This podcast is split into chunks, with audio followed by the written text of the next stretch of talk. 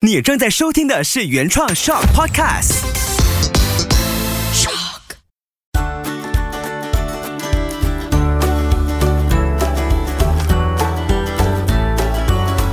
秋月的育儿天地，欢迎你来到秋月的育儿天地。Hello，你好，我是秋月。我记得我小时候呢。爸爸妈妈就常会在可能周五的晚上或者周末夜带我们去看半夜场，然后我们兄弟姐妹都会很期待，在那个过程当中，除了说有爆米花或者可以喝汽水，还有最重要的是全家人一起很靠近的在一个黑房里面看电影。眼前看着的东西都是同样的，感觉就是在同一个空间经历同样的事情。我小小的时候就觉得这是很幸福，感觉很靠近彼此的一个管道。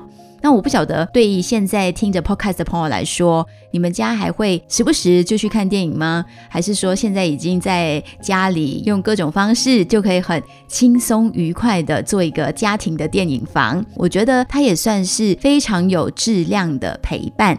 与其说你们各自低头看你们的东西，倒不如一起抬头望向同一个方向，好像人生在同一个目标前进的感觉。爸爸妈妈，我们真的很享受看电影这件事情的时。候，尤其我们善于去选择好的电影，对孩子成长有帮助的，或者是情感方面不错的引导的，蛮有价值的，那都是非常好的一场情感教育。在看的过程当中，我们在讨论或者是情感的感受释放出来的，也会彼此影响彼此。我有时候也会接收到一些讯息，是提问说。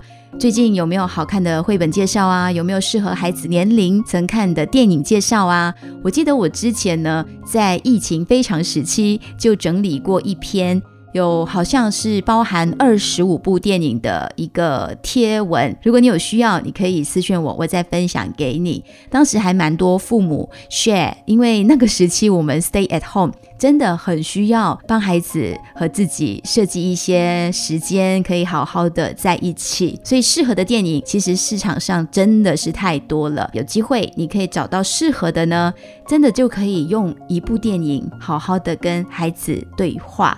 而且这些电影呢，它真的可以传达一种正向积极的情感教育的价值观，同时也可以激发孩子们的情感智慧，还有学习跟大人或者跟弟弟妹妹、哥哥姐姐做一个交流的分享。这些也是日常中我们可以让孩子多锻炼的机会。在这种对话对谈的过程当中，会让孩子有机会做思考、去组织。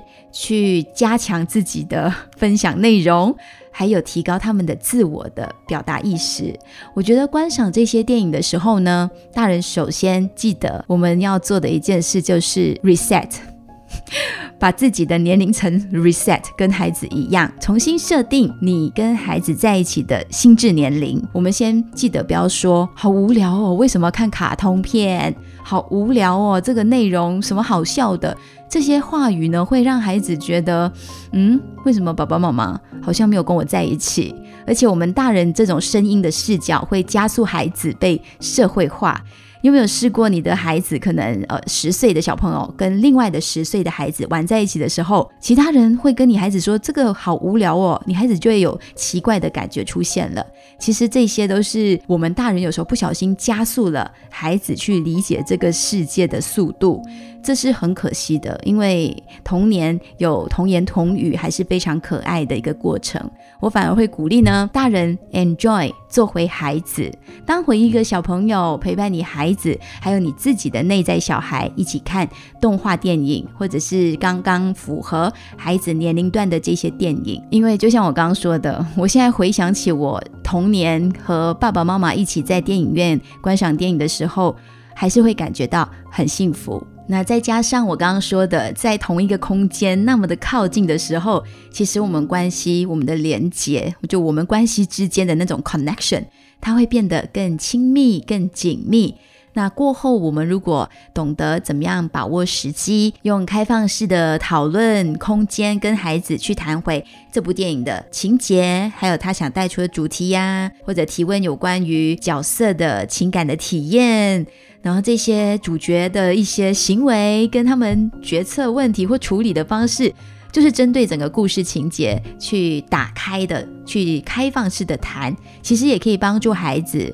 去激发他们的思考能力跟理解情感的这些重要性。同时呢，我们也可以像一个小观众，跟这个小观众一起鼓励他们分享，在看这部电影的时候本身的情感的转变，或者经历了什么样的过程。整个过程其实我们就是互相在讨论。就像你看了很喜欢的电影，你跟你以前的爱人也会去谈一谈，对不对？这些都是很美好的。交流很自然流露的对话，作为爸爸妈妈的，我们要融入孩子的生活，首先也要先倾听他们的想法。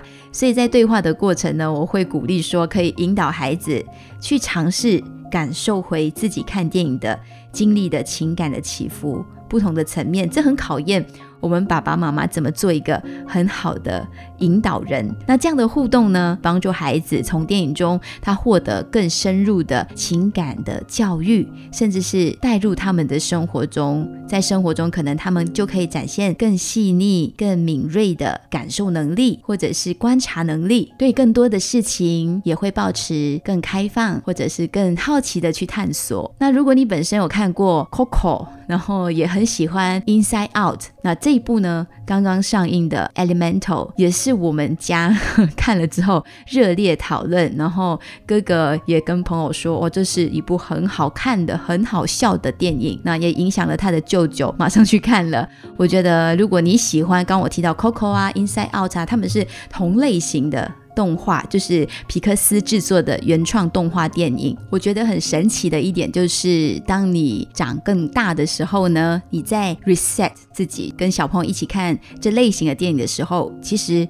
我们的感受会来的比小朋友还要深，还要广。那刚我提到孩子也影响了他舅舅也去看嘛。那呃舅舅看完之后，跟我的体验又完全不一样。我觉得也是因为我们当了爸爸妈妈之后呢，我们的感受能力也会更多元呢。一方面是我自己的感受，一方面是我在感受我孩子的感受，甚至我在感受我内在孩子的感受。所以我整理了好多我感动的点。如果你也看完的话呢，欢迎你继续听下去。你可以。跟我的感受一起去感受，也可以帮助孩子去拓展他们的情感的部分，跟他们交流，让他们也体会到大人的视角看见的事情，拉近彼此的距离。但是如果你还没有看的话呢，我欢迎你先听到这里，等你跟孩子一起去看了之后，你自己有一些感受感想，你再继续听下去也不迟，因为我相信这样会比较多的共鸣。如果你听完了之后再去看，我觉得也 OK 的。因为你可能会在那个感受上更强烈。也说不定，或者你会感觉比我更深。那我先说这部电影呢，它其实灵感哦是来自于一位韩裔的导演，就是彼得孙，他的生活经历，他的生命经验，他本身就有生活在移民家庭中的成长经验，所以在这部电影里面，你看到的是不同的身份认同，还有文化冲突作为一个主轴，所以你会感受到不同的色彩、不同的元素、不同的情绪。不同的回应方式，在这个 Elemental 里面呢，很多元的出现，所以可以给孩子在同一部电影里面去感受，每一个人都是独一无二，都有自己的情绪，都可以好好的表达。我觉得这是它核心的一个价值。然后这个电影呢，它故事情节是说有四种不同元素的人，有空气，有水族，有火焰人，还有土，这四个基本的元素，他们居住在同一座城市。那主要的故事线呢，就是围绕一个脾气火爆的火焰女儿，跟一个随遇而安的水族男生，他们怎么样？相遇，怎么样相融。那整部电影呢，也可以让孩子们感受到每一个人的情感，他的连接，他多么的强烈。然后过程中也是可以一起爆笑，还有一起感动。那我自己最感动的点呢，在一开始就出现了。为什么我说可以用电影来跟孩子建立关系？就是因为一开始的情节，说到火焰爸爸，他一开始就教他的火焰女儿 Amber 脾气非常的臭，然后尤其是他要接管店之前呢，他面对顾客的时候会控制不了自己的脾气，尤其顾客很多要求或者不是你预期想象中那么顺利的时候呢，他就会爆炸。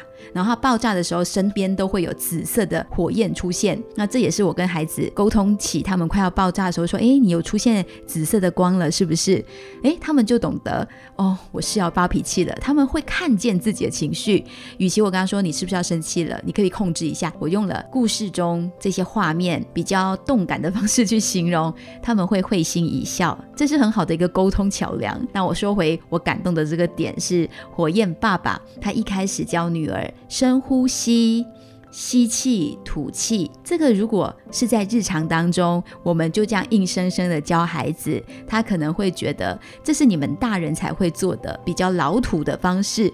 但是透过了电影情节，这个爸爸教女儿，那去做这件事情，他就变得更有趣了。所以我两个小朋友呢，当时看到这个桥段的时候，他们都对我笑一笑，因为我们刚好在看电影的前一个晚上，就一起做了深呼吸的练习，吸气。吐气，感受你的身体，所以他们非常有感觉。如果你之前有听过我在好几期，甚至是上一季的 podcast 里面分享过静心怎么去锻炼深呼吸，回到自己这些小方法，其实在电影中透过了他们的诠释，会更加入脑。那火焰爸爸就说。为什么深呼吸有帮助呢？诶，这一段解释又可以让我省下很多的力气。然后这个爸爸就说，因为可以将心比心，非常的具有身心教育的意义在里头，对不对？的确，深呼吸，它在现实中真的可以让我们回到比较沉稳的内在，安定自己的波动，放掉我们多余的念头。但是对小朋友来说，你在日常中跟他这么说，深呼吸的帮助是哪一些？blah blah blah，对他们来说，真的就是 blah blah blah，他们左耳进右耳出，所以要做到这一步是很不容易的。电影中就告诉我们，真的不容易，因为火焰女儿即使一开始学会了深呼吸，她还是持续不停的。爆炸，甚至大爆炸。最后，在最强烈的爆炸的时候呢，她遇见了改变她的水族男人，就是主要的男生 What。整部电影呢，它也颠覆了女人是水做的观点，也让孩子用不同视角去感受每个人的情感都是可以接受的。然后情感非常细腻的这个男主角呢，也带来了很多惊喜的效果。等一下后面会有一段亲子对话，真实上演的，给你感受一下他带来的回响是什么。那你想想看哦，这个水族男哦，他是全家人都是水做的，所以他一想到什么，一聊到什么，甚至是一句话，全家人就会一起哭，随时掉泪都不会被质疑。这个现实中就不会出现了，对不对？所以在电影世界中，它可以满足我们情感空间的需求。那如果说在日常中动不动就哭，会发生什么事？那我们可能就会质疑对方是不是内心脆弱，哭什么哭？这些社会标准也是我们常常不小心套在孩子身上的。但在这个电影当中呢，水族世界里的所有人物，他们爱哭就哭，想哭就哭，这种允许情感自然流露的生活空间，会让孩子感受到我是可以有情绪的。那火焰女儿她做不到爸爸的将心比心。所以她就很好奇，这个男主角为什么可以这么样厉害的去拉近人心，为别人感动流泪，甚至还可以带动全场的情绪去欢呼。那男主角就很真诚的说出：“我想我只是简单的说出真实感受。”这个也让孩子去体验到，我可以说出我的感受是多么美好的。他不丑陋，他是被允许的，所以孩子也会体会到，我日常中有开心、有感动、有不舒服、有愉快、有感觉奇妙的时刻，我都可以说出感受，让别人来感受我的感受。所以它是很透明、很舒服的一个段落。说出感受这件事呢，在火焰人爸爸身上也出现，他对孩子说出了自己的感受。我觉得这也是提醒我们陪孩子看电影的大人。就火焰爸爸，他对女儿说：“I am so lucky, I have you。”就是我们中文里面常会跟孩子说“有你真好”。那孩子听到了这段话。他的眼神开始在跳舞，所以无论孩子多大了，其实我们都应该让他知道说，I'm so lucky I have you。我不知道你听到这里，如果还没有看过或者看过的朋友，我这些感动我的段落，或者我跟孩子有共鸣的桥段，对你来说有没有也是正中你看完电影的观后感呢？那火焰女儿她终于等到了继承父业嘛，但是她却裹足不前了。我觉得这边很多的讯息。告诉我们，我们是不是可以同理孩子？我们是不是可以不活在别人的期待中？我们是不是可以为了自己而活而做决定？那被男主角看穿，就是男主角的家人呢，看见了火焰女儿 Amber 她的潜能，就提出了建议，帮她牵线，觉得她可以去发展更好的事业的时候，她本身就引来了情绪的波动。我觉得那不是生气，而是一种呢，我们内在的声音被别人轻易解读后的不舒服感觉。其实你一点都不想完成爸爸的梦想，这是这个男主角对 Amber 说的话。那每一个生气的背后，总会有一些需要我们理解的事情。呃，孩子生气或者孩子一些偏差行为出现的时候，他总是有一些话想要告诉我们，但是他自己可能也还不理解，没有办法整理告诉我们。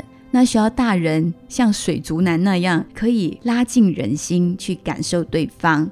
原本水火不容的男女主角，经由这个电影呢，打破了这个框架，水火竟然如此相融，然后他们可以刚刚好的去读懂对方，刚刚好的走在一起。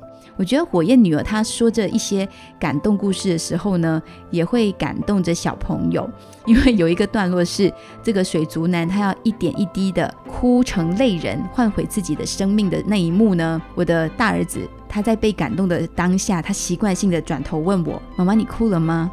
嗯，然后我当下跟他说：“没有，这里我还没哭。”真正的哭点，呃，也有朋友留言告诉我，他也是在很仓促结束的那个 ending point 哭，也是哭的仓皇失措。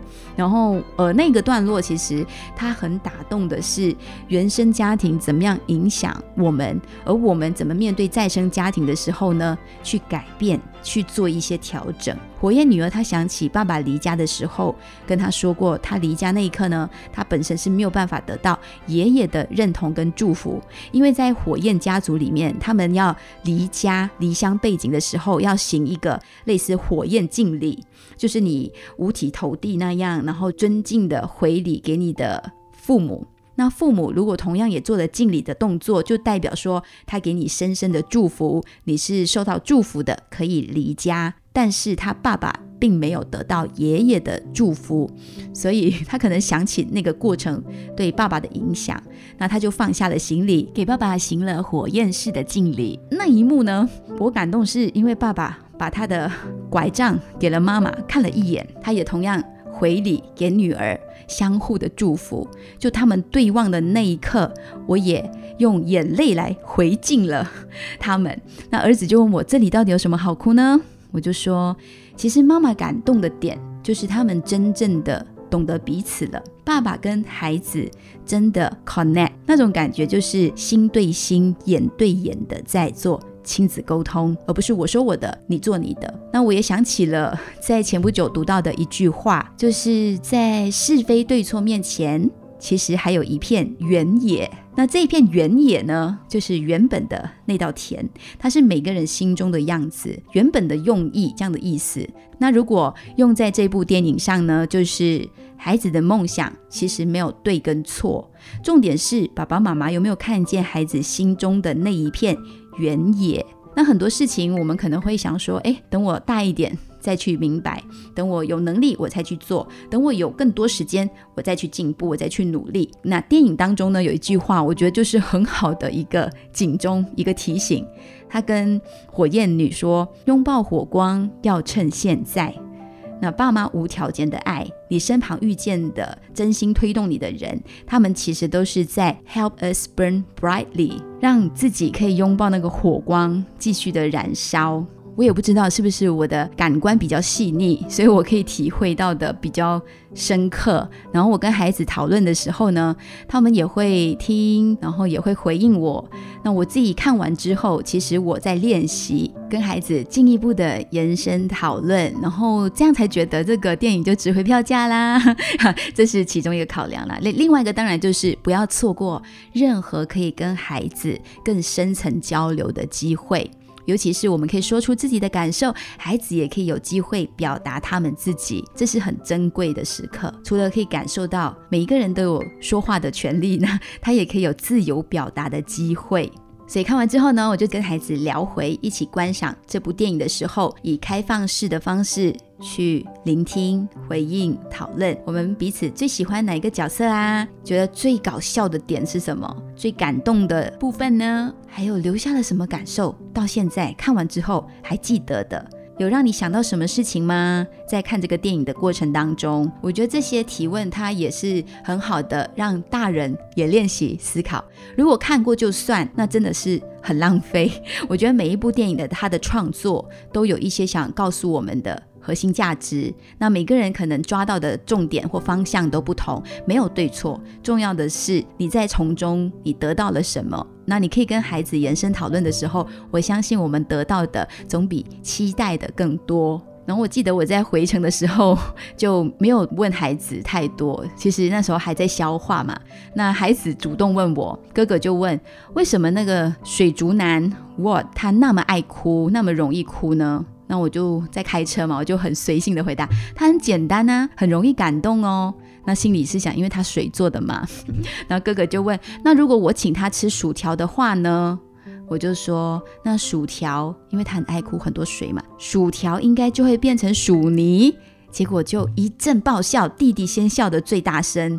那我就觉得耶，好欢乐，太好了。有时候不一定要有什么很重大的人生意义，快乐也很重要。然后弟弟就继续问：那如果 Amber 她打嗝呢？Amber 就是那个女主角，她会有喷火的功力，可以雕塑玻璃呀什么的。然后我就说薯泥呀，Amber 这样子有火吹一吹，哦，薯泥就会变成薯片哦。然后他们两个一起笑得很忘我，很大声。那时候你知道我内心多么的骄傲吗？我会觉得耶，我说笑话全世界最好笑，而且我的孩子最捧场，而且我也感觉得到他们跟我很靠近。我们可以讲同一个笑话，他们抓到我的笑点呢。可能如果你还没有看，你没有办法感受到为什么薯条变薯泥变薯片有那么好笑吗？等你真的去感受了之后，看你会不会像我儿子一样那么捧场，笑那么大声。与其有时候我们跟孩子说一些人生大道理，不如我们选一部好的电影。我们在专注陪伴孩子的时候，懂得善用这些故事的情节来做一些情感的导入，让孩子主动分享他内在的感受，他搞不好会是一场比电影还厉害的亲子关系建立的时光。一部好的电影。真的可以让大人 reset 自己跟孩子的情感连接。无论你们在看电影之前发生什么事，看电影的时候记得一定要重新设定你们的关系。看完之后也让自己归零，靠近孩子，跟孩子做讨论，这是非常重要的一件事情。因为如果我们带着太多的价值观、太多的目标，那那个讨论过程孩子搞不好会感觉到有压力。所以这一期秋月的育儿天地就和你聊到这里喽。那希望你今天会喜欢跟你分享一部电影之后延伸出来的一些想法。如果你喜欢今天这集内容，记得也帮我分享、按赞。秋月的育儿天地，搞懂孩子不费力，约孩子去看电影吧。